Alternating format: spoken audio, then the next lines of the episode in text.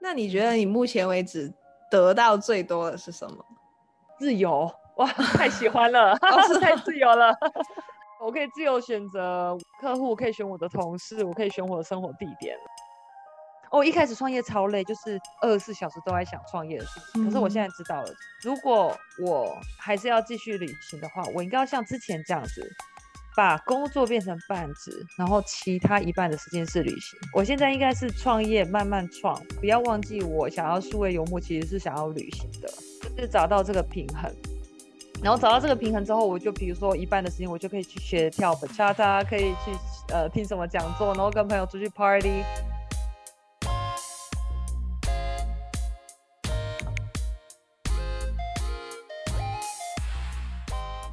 Hello，听众朋友们，大家好，欢迎收听这一集的世界 On Air，我是卓贤。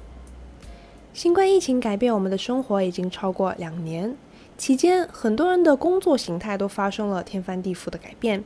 不仅是越来越多的公司开始延续在家办公的模式，也有更多的打工人在尝试了灵活工作时间之后，爱上了这种生活形态，开始重新思考工作和生活平衡的模式。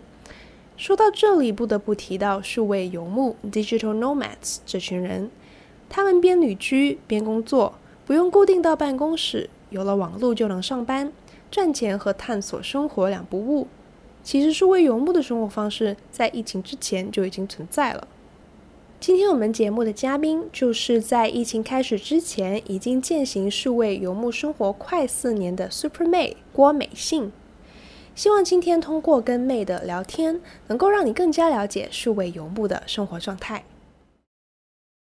嗨，大家好，我是 Super May Travel 的妹我是台湾人，我现在在台湾，然后我跟我老公呢，从二零一八的时候开始边旅行边工作，因为我们两个人的工作都是线上的。呃，我是教英文，然后他也是有自己的线上事业。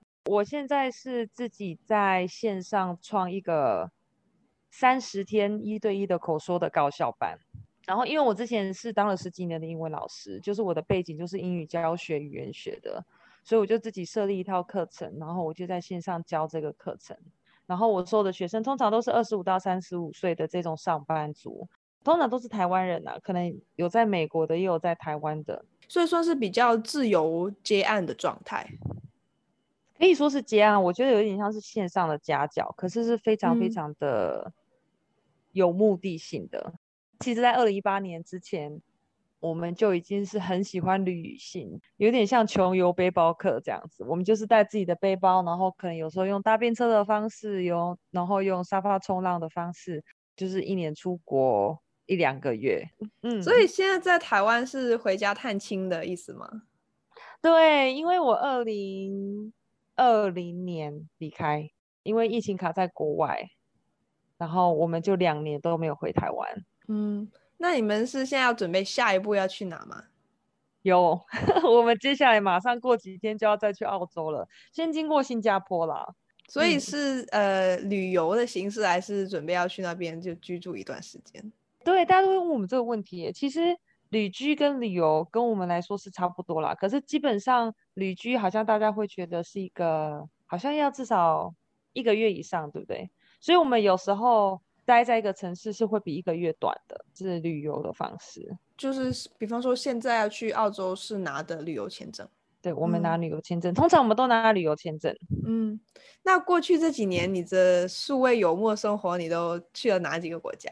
呃，二零一八年开始，我们先从日本开始，然后我们先到日本的冲绳还有石垣岛，就是做打工换宿，然后从那里开始，我们就在那边只有待个十天呐、啊，然后后来从日本到香港，香港到东南亚的一些国家，三四个国家，然后再从那边到美国，美国待了一下下，然后到了加拿大，加拿大待了三个月，然后后来到加拿大的时候，那个时候的老板。派我到哥伦比亚出差的时候，我就到哥伦比亚，哦，然后哥伦比亚完之后又回加拿大，然后后来又一直从加拿大的东边一直往下到美国的南边迈阿密，然后从迈阿密那个时候我就回台湾投票一下，然后我老公在迈阿密，那个时候就是二零一九年的快要年底了，然后我们那个时候分开。然后我们本来就是约好在三月，二零二零年的三月要在巴拿马见面，所以那个时候我就飞到巴拿马，然后他就从迈阿密搭帆船到呃巴拿马跟我见面这样子。然后我们一抵达，疫情就爆发了嘛，所以我们就被卡在巴拿马六个月，oh. 后来就移动到隔壁的多米尼加，我们住了差不多六个月到八个月这样子。然后多米尼加完之后呢，又回到美国，然后又稍微绕一绕，然后在亚利桑那州附近就是又做了一趟公路旅行。然后公路旅行完之后呢，我们就回到我老公的家人那边奥勒冈州，然后从那边回来台湾过年的经验这样子，差不多。哇，好丰富哦！等于这过去四年多，基本上是全世界各地转了一下。对对，就是其实这是我们喜欢的生活。对啊，我们就是喜欢每天都有新鲜的东西，然后新的风景，然后可以交新的朋友。只是因为中间真的被疫情卡到，所以我们中间在巴拿马跟多米尼加没有像我们之前就是一直移动不同的城市，就只有在一个城市。啊、呃，在巴拿马是还好，因为我们那个时候被卡在的地方是一个青年旅馆，所以青年旅馆那个时候会有人跟我们一样，就是也是卡在那里，所以我们后来就变成好朋友，哦、不然会很忧郁耶。哦 去每一个地方，你是会先想好说，哦，我下一个站是在这里，还是说就是比较 spontaneous 的感觉？我们还蛮 spontaneous 的，就是像我们这次澳洲为例好了，我们这一周周末要出发，然后我们知道会先经过新加坡，然后再到澳洲。然后我们昨天晚上才订了新加坡的住宿，然后也没有说要去哪里要干嘛。可是当然，因为我们旅行这么久嘛，我们其实从二零零九年就开始会世界各地旅行，所以我们其实在各地都有一些朋友，我们会有说哦，可能要去找这个朋友，可是不会说要去这个点要去玩那个，不会。像澳洲完全都没有安排，只知道机票在 Perth 落地这样子。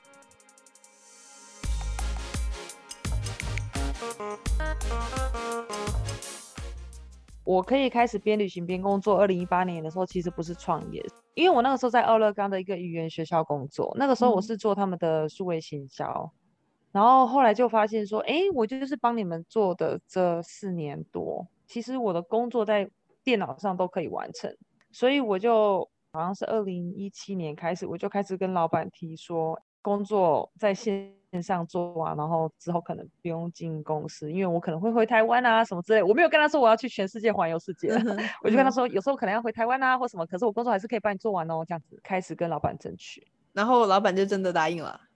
没有，他一开始就说啊，没有哦，我们没有这样子的例子，然后就拒绝我。然后我说好，没关系，我下个月再试试看。然后我下个月可能又再问一次，嗯、他又说好啦，其实之前有一个例子，可是就是不是成功的例子，因为后来可能就。联系比较少啊，然后可能就又开始有点工作没有完成，或者是沟通不良的状况。我就用 Excel 就做了一个计划给他，我就说，你看，其实我们这个工作可以那样完成，或者是你看我出差的时候，比如说我去哥伦比亚出差，去哈萨克出差，你看我也都是有上线跟你回你的 email，甚至还可以打电话给你，我可以就是很频繁的 email 跟你报告啊，你觉得好不好？就是我这样子就会一直提，一直提。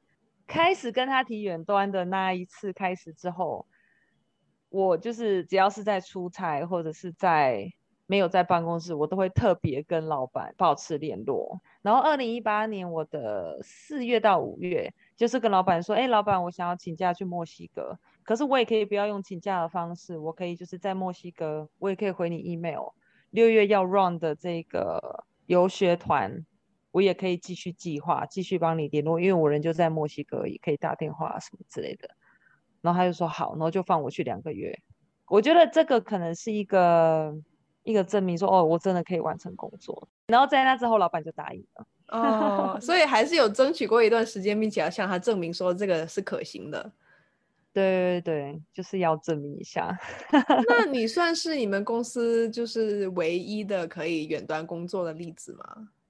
对啊，好像也只有我想要了。就是人家之前有跟我说，哎、oh. 你这样子远端，那不就全公司远端了吗？我发现其实没有，就、嗯、呃，我其他的这些美国的同事，他们就其实在他的那个城市，就是有自己的朋友啊，自己的朋友圈，然后家人，很多人都有小孩。有小孩的人，通常他不会想要跑来跑去，也是有啦。可是我的同事不是这样子。所以那个当时二零一八年、二零一七年这段时间，可以说是你开始数位游牧这样生活的契机，对的起端，嗯、对。而且因为就是最近两年，因为新冠疫情的催生吧，可能很多人开始尝试这个在家工作。我知道在家工作跟呃数位游牧还是有有不一样，可是就是有有更多人去开始想说，哦，我是不是可以也转型这样的生活方式？嗯，嗯，嗯，um, 所以也是在这个机遇的促使下，我会想要跟你来探索，就是数位游牧这样的生活嘛。嗯，那呃，其实也有不少人哦，现在不管说有工作还是没工作，他们想要开始往这个方向走。你觉得这两类人，有工作跟没有工作，他们可以怎么样开始去争取？我想可以从有工作的人群开始讲好了，像你就是一个很好的例子嘛，因为你有跟上司争取。嗯，我觉得最有工作的人，如果想要把现有的工作转成远端，我觉得你可以先审视一下你跟你同事，还有你跟你老板的关系有没有一个很强的信任。一开始我在跟老板争取远端的时候，我觉得老板蛮信任我的。虽然他一开始有跟我讲说，哦，之前有这个例子，可是我觉得就是 didn't work out 这样子。嗯。可是我觉得他已经还蛮信任我。后来我又给他很多的例子，很多的证明，你看我真的做得到，然后工作都有做完，他的信任可能又更提高一点点。我觉得这个信任很重要，因为你人不在办公室嘛，你变成说要让他相信没看到你，你工作还可以做完，这个很重要。还有就是当你开始。计划你要远端工作的时候，我觉得你要去想象一下。OK，好，现在人不在办公室，你的同事一定会想说：“哎，这个 deadline 快要到了，他们什么时候会开始紧张？” Deadline 前的一天或前两天，他们会开始紧张。你要是了解这个的话，那你就两天前给他说：“哎，我这个做到什么进度哦？”一天前跟他说：“好，我现在又达到什么进度了？”就是你的沟通是要更频繁的，就是不要忘记说，在办公室你是随时可以稍微跟他提醒说：“哎，这个怎么样怎么样？”就是这样很直接嘛。可是你人不在办公室的时候，频繁沟通的方式就是 email 或者 Slack，嗯，或者是像你们公司不管用什么软体这样子。所以其实还是要根据呃这个工作的性质去争取吧，因为也不是所有工作都合适可以远端。对对对，当然如果你是做，比如说餐厅服务生，这就没有办法远端。对啊，嗯、就是看一定是看工作的性质，不是全部。可是也是很多性质都可以转远端了。是，嗯。那对于现在没有工作，然后想要尝试开始数位游牧这样生活的，你觉得他们可以怎么样入手？嗯，我也是有一些朋友有这样子的经验，比如说他们会先从自由接案开始。嗯，我有个朋友，他是用 Upwork 还是一些其他的一些平台，这个网络上可以找到很多的列点，然后他就从接案开始，开始有一点点一点点收入，然后可能就先去便宜的国家，然后后来他就是接案比较顺手了，那可能会比较多的经验，然后他可能就会有比较多的收入。可能可以移动的比较快，嗯，当然也是有人就是可能在大学就已经开始经营自媒体，然后可能就有一些被动收入或者是一些呃业配的收入。只是经营自媒体，你会有比较长的一段前置期，就是大家要先发现你，然后喜欢你，然后信任你，然后追踪你这样子。嗯，那也可以说，现在适合数位游牧的工作可以说是越来越多。对，而且美国应该更多吧？不知道你了不了解？对对，主要是呃，新冠疫情之后吧，可以说是，特别是硅谷那边就特别明显。像科技公司本来很多就不需要到办公室，然后现在也很多没有回到办公室。那在这个趋势之下就，就就越来越多人就觉得，哦，那我也可以争取这样的生活方式。嗯，但 是当我开始这么想的时候，我也就是也立刻想到很多问题哦，比方说就是像你这样去不同国家的，嗯，我觉得一个很明显的问题要解决就是时差。像我跟不同地方的人采访，嗯、我都就是时差问题我很头痛，一直要就是换算一下时间。所以就是你自己是怎么解决这个问题？对，我们当初调要要录音的时间也是调很久。我当初是这个数位。行销的工作嘛，那个时候呢，嗯、我的人是在台湾，然后就在亚洲，所以那个时候有一点时差的问题，就是变成我如果要跟老板沟通，要给他一些更新的话，我必须要在台湾时间的晚上，嗯，呃，十点之后，嗯，甚至有时候要到十二点，因为台湾跟西岸就是差了十五个小时嘛，基本上是十五个小时。嗯，所以对我来说是蛮晚的。可是因为那个时候可能一开始数位游牧，所以就是很兴奋啊，然后觉得这是一个很好的生活模式，嗯、所以我很愿意去配合，就是十点之后，十点到十二点跟老板沟通，我觉得这没有关系。反正我本来就有点晚睡，可是这个就会卡到我晚上的行程嘛。比如说有时候跟朋友去酒吧啊什么，这样就后来我发现有点不太方便。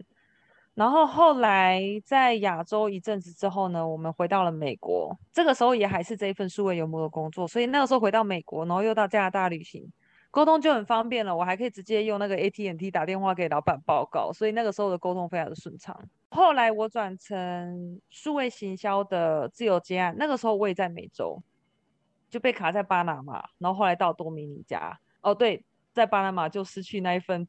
呃，数位行销的自由接案了，所以，嗯、呃，后来就转型成创业。三十天口说一对一的时候，我就要小心时差了，因为我要配合台湾学生的晚上七八点之后，所以这个我基本上就是要留在加拿大或美国的东岸是最好的。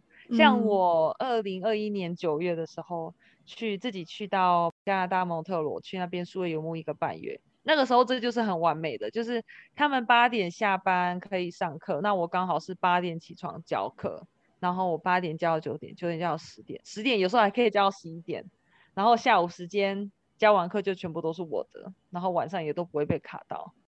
所以你挑国家的时候，你有就是把时差这个列入考量的范围之内吗？还是就是刚好？不会，后来会了，哦，现在会了，嗯。那你觉得就是呃工作跟生活的平衡，你有就是取到吗？像你刚才说，就是晚上出去玩，如果有工作的话，是会比较不方便。对，会比较不方便。工作跟生活的平衡其实可以分很多部分来说嘛。基本上我觉得被别人聘用的时候，其实我还蛮容易工作跟生活分开，嗯、因为我就觉得好了，工作完了，电脑关起来，我就去玩我的。可是我后来开始经营自媒体，经营网站。到现在创立自己的线上课程，开始有一点生活跟工作就会有点混在一起。因为我有时候经营自媒体的时候，是不是有时候还要回讯息，回嗯、呃、我的学生的讯息或 followers 的讯息，公的事情跟私的事情就都在我的手机上，或者是都在我的电脑上，然后有时候还会出现在同一个 email inbox，、嗯、就是有时候很难分开。做自己开始创业的人都是这样，嗯，对，一直会想我要怎么让我的事业更好，然后更顺、更稳定、更赚钱。就是即使你电脑关起来，你可能出去吃饭，我都还是在想，哎，我刚才这个讯息好像不该这么回。嗯 嗯。现在慢慢的要把工作跟生活的平衡慢慢的把它拉好，可是我觉得还在努力。嗯，嗯，做自己老板应该都会比较。比较 生活跟工作没有什么区别，应该大家一开始都是这样子。嗯，那接下来这部分也想聊一下，就是呃，数位游牧生活一些要注意的地方，因为可能很多人不会想到，像是时差也是一个蛮难 tackle 的问题。那我们刚才聊过，嗯、那你觉得呃，从不同的方面来说好了，呃，大家应该注意一些什么样的方面？在我的网站上有篇文章，它是就是十个选最优的数位游牧的城市应该怎么选，然后我就自己提出了我从二零二一年开始之后一定会考虑的十个理由，其中一个就是网络速度，因为我就是线上教课的嘛，线上教课你不可以让人家觉得说网络速度这么慢，浪费他的时间。我那个时候十个条件之后呢，选择了加拿大的蒙特娄啦。然后那个时候那边的网络速度真的蛮快的，不像我之前在多米尼加，就是网络速度就是很慢。嗯。还有一次就是我要办线上讲座，旅游的讲座，哦，就是网络速度慢到我那个讲座直接就是要被打断。哦。然后那一次真的就是非常非常的挫折，就是那个感觉真的很不好，嗯。所以我后来真的会很 care 网络速度。嗯。还有当然就是签证咯，就是你可以想说，哎，我去这个地方。你们的听众可能拿美国的护照，你可以去多久啊？可以免签多久啊？如果要申请签证，可能要多少钱？要提前准备这样子嘛。然后还有一个就是保险嘛，就是像我们那个时候一开始二零一八开始数位游牧的时候，我们就保了一个旅游医疗险，然后是专门为数位游牧的人的这种生活形态设计的，它叫做 Safety Wing，、哦、就是大家如果有兴趣，我的网站上其实也有呃文章，中文就是写的很仔细。因为我们从二零一八年开始保到现在，很幸运就是在疫情之间呢，Safety Wing 它也马上宣布说，我们的数位游牧医疗有保险呢，现在有包 COVID，然后我们就继续保。哦，还有贵重物品的保险啊，就是 Safety Wing 它没有保你贵重物品的保险，像是笔电是没有保的。可是笔电没有保，这、oh. 对我们这种边旅行边工作，就是一直跑来跑去，会有点觉得哦，好紧张哦，就是笔电不见了怎么办？或被偷了怎么办？所以我们也有保一个贵重物品的保险。我再补充一个，就是因为比如说像我们这种每一个月或者是更短，就是一个月到三个月就要离开一个城市的，你可能不会去买。一台车或者是机车，嗯，所以你可以选那种大众交通运输比较方便的城市，嗯，或者是很多地方像欧洲就是很很 walkable，很很走路可以到各个地方的这种城市，这样对你的数位游牧的生活来讲是会品质比较好的，因为你比较自由，你就不会像说被卡在郊区，然后没有办法认识新朋友，没有办法去参加什么讲座，没有办法去 network 还是 party。这样会相对有点无聊，嗯，对我来说是这样啊。然后突然想要问到一点，就是，呃，我想到的是就住的地方嘛，因为你在不同的地方待大概一个月这样子，那你有就是比较偏好说要，比方说住青年旅店啊，还是啊 Airbnb 啊，还是住酒店这样的吗？嗯嗯嗯，一开始我们从台湾开始数位游牧的时候，我们出发之后订的地方就都是青年旅馆，嗯。我们也有用沙发冲浪这个网站，uh, 对，我们其实是用沙发冲浪这个网站用很久的使用户，就是还蛮会找的。我老公很会找啦，然后我有时候也会帮忙找，所以我是用这个方式。可是后来到巴拿马还有多米尼加，因为是疫情，然后我们那个时候有点紧张，嗯，所以我们都是选独立套房。还有一个方式是专门去人家家帮他看家、跟看宠物、跟植物浇水，因为他这种的吗？对，它叫做 Trusted House Sitters。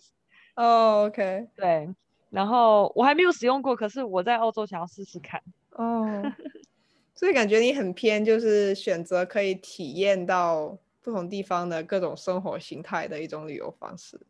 哦，对对对，我一定是 prioritize 这种方式，因为我觉得旅行如果没有急速的。体验到当地生活，我会觉得就是有点浪费时间嘛。尤其你看，如果我在一个城市只有待两个礼拜、一个月，如果不马上认识当地人，我就我就会觉得很奇怪，就会觉得、嗯、啊，这样好像也没看到什么。嗯嗯。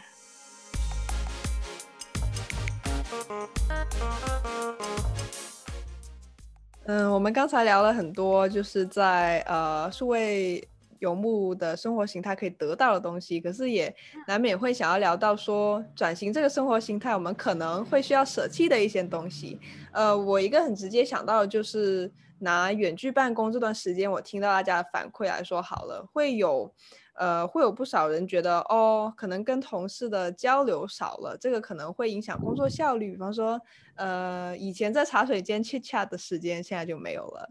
然后上司也会时常担心你没有在工作，所以他们想要各种方式来监控你，所以就有治安的问题。就是想到这些，那你觉得就对于你来说，好了，转型这样的生活形态之后，你有觉得有失去了什么东西吗？有有有，就是一定会有失去。就像你说的，就是我第一份呃数位游牧的远端工作的时候，失去的就是像你说的，就是跟同事之间的交流。可是那个时候，因为我开始数位游牧的理由是因为我想去旅行，所以那个时候我是从正职转为半职，所以我觉得有这个转换，他们可能就觉得说，哦，妹现在是半职，所以就有预期那个互动不会这么多，所以我觉得这是很 OK。可是后来呢，因为我的老板他不是一个 email 沟通很频繁的人，后来就有一次就发现说。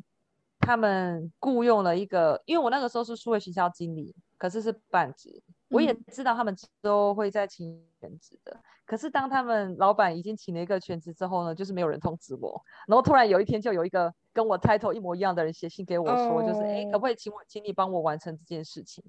然后我就觉得有点莫名其妙。嗯、然后从那一次之后呢，就是跟公司的沟通就有变得比较不好。可是基本上那个时候我不会觉得特别受伤或什么的，因为其实那个时候我就有计划说，我之后想要跳槽到其他的地方，可能有更好的薪水。嗯，所以在那一次之后，就是沟通越来越不好，我就开始淡出这个工作，然后 后来就呃正式跟老板辞职，然后我就到下一份的数位行销工作，然后是做自由接案这样子。呃，自由接案这这个工作，因为那个时候就疫情了，所以没有什么特别的牺牲，因为那个时候就不能旅行嘛。嗯，而且自由接案也不存在同事之间交流这样的状况。对啊，会要跟老板开会啦，可是这个就是还蛮简单的。然后我觉得，其实这种边旅行边工作的方式，尤其像我这种喜欢一个城市接续一个城市跑，而不是一个城市回来家，然后再去城市再回来家。呃，所以我跟我。本来家附近的，就是比如说我是高雄人嘛，我在美国有一个家，我在台湾有一个家。我要是不常回这个家的话，跟我本来在那边建立的交友圈的朋友就会稍微感觉会比较疏远，然后又会一直认识新朋友，然后可能这些新朋友是旅途上的朋友，真正会保持联络的，可能就是后来会变成。一两个，可是因为我们去很多城市，所以可能一个城市有很多一两个，也是算是交了很多新的朋友了。可是因为交朋友的时间跟机会很多，你虽然有交到比较多的新朋友，可是同时你也很多的失去，很多的离开，有时候会有点惆怅嘛，会有点惆怅的感觉。所以其实这种生活形态也是有得有失吧，就是你要你当你 prioritize 去旅行去体验的时候，肯定会有些东西要 compromise 一下。对啊，对啊，其实每个生活方式也都是有得有失，嗯、只是你觉得这个得会比失多的话呢，那你就还是会继续这个生活方式。嗯、我觉得我现在就是这样的状态。嗯，那你觉得你目前为止得到最多的是什么？自由。哇，太喜欢了，太自由了，就是很自由，我可以自由选择。我甚至还会选我的客户，就是我可以选我的客户，我可以选我的同事，我可以选我的生活地点，就是时间很多。哦，一开始创业超累，就是二十四小时都在想创业的事情。嗯。可是我现在知道了，就是如果我还是要继续旅行的话，我应该要像之前这样子。把工作变成半职，然后其他一半的时间是旅行。我现在应该是创业，慢慢创，不要忘记我想要数位游牧，其实是想要旅行的，就是找到这个平衡。然后找到这个平衡之后，我就比如说一半的时间，我就可以去学跳芭莎可以去呃听什么讲座，然后跟朋友出去 party。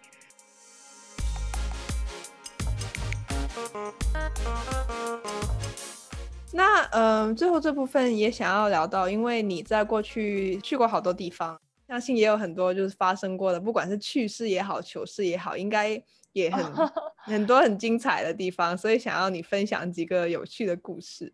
哇，可以帮我帮我把范围缩小一点点吗？我来讲，因为这个太多了。呃，这么说吧，如果你呃。今天在酒吧认识了呃一群新的朋友，然后你要讲两个最 impress 他们的故事，你一般会讲哪 哪两个？哇，OK，最有趣的我可以跟大家分享这个好了，我觉得就是最刺激、嗯、最冒险的。我跟我老公在二零一九的夏天，也就是我们数位游牧快要一年，还没有一年的这个时间点。我们人人在奥勒冈州，然后那个时候想说，好，我们现在回来这里拜访你的家人，那我们下一步要去哪里？不知道哎，想一想，想一想，我们就想说，好，现在夏天，不然我们去北极圈好了。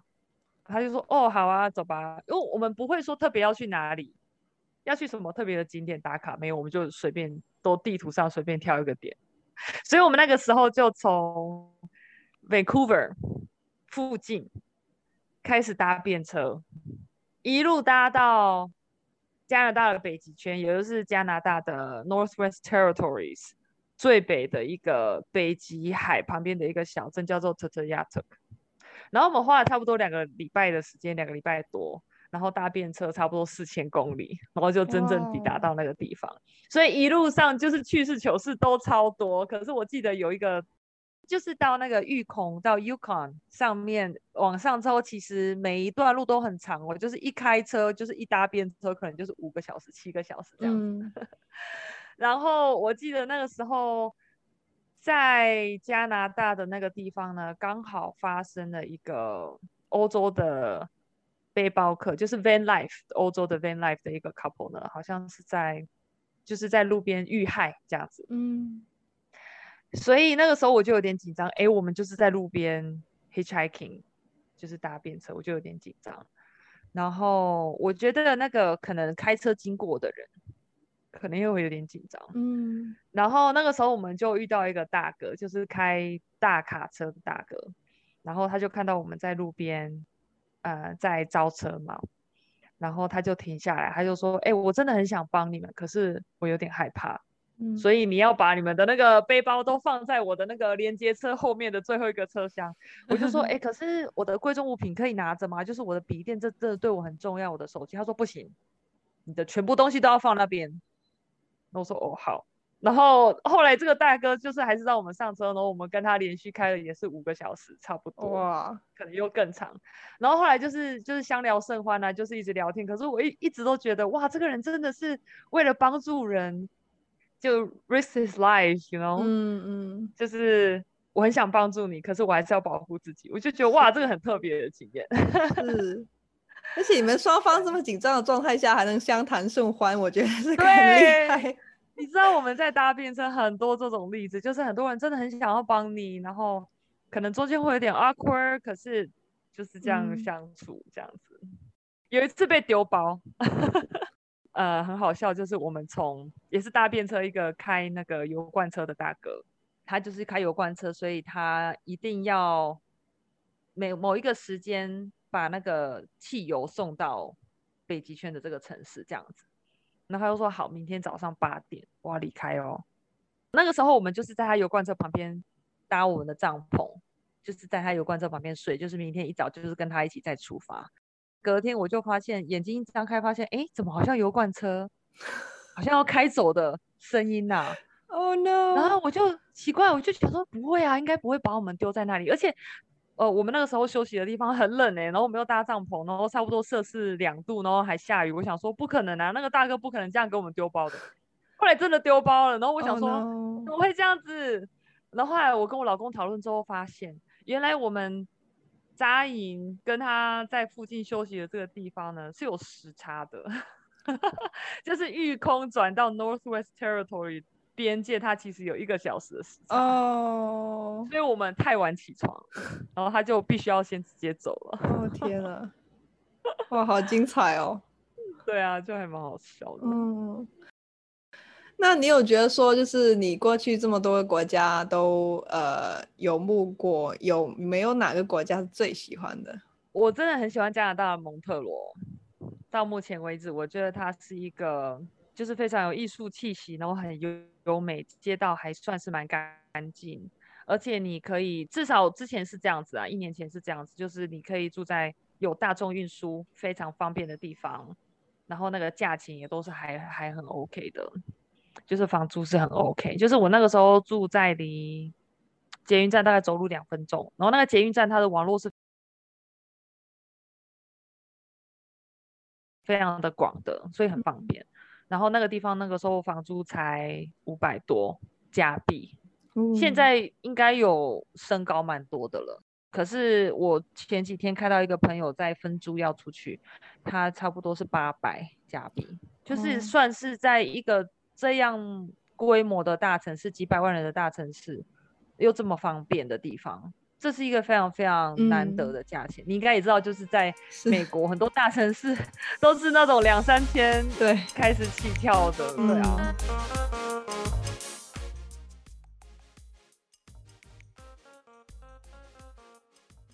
那听众朋友们里面，呃，想要更加关注 May 的，可以怎么样找到你呢？呃，对，就是最好找到我的方式，其实就是我的 Instagram。所以如果大家想要到我的 Instagram，呃，跟我聊聊天，或是看看我的分享的话，可以搜寻就是 Super May 底线 Travel，May 呢是 M E I。然后我也有自己的个人网站，里面有分享很多数位游牧的保险啊，数位游牧的一些怎么准备啊，然后哪些城市或者是一些旅游的文章，这都在我的个人网站上面。我的个人网站是 May Super May dot com。或者想要学习英语的也可以找一下你。对，细节也在我的网站上哦，欢迎大家。嗯好，那今天呃听妹分享了这么多，也是非常开心，也希望对我们的听众里面想要尝试数位游牧生活状态的有一些参考意义。所以再一次谢谢妹，谢谢谢谢。节目结束之前，想要提醒大家，世界 On Air 播客目前在 Apple Podcast、Google Podcast、Spotify、Breaker、Pocket Casts。Radio Public 均可收听，欢迎在各平台追踪关注我们，及时获取节目更新通知。每周二在世界新闻网和各大播客平台与您不见不散。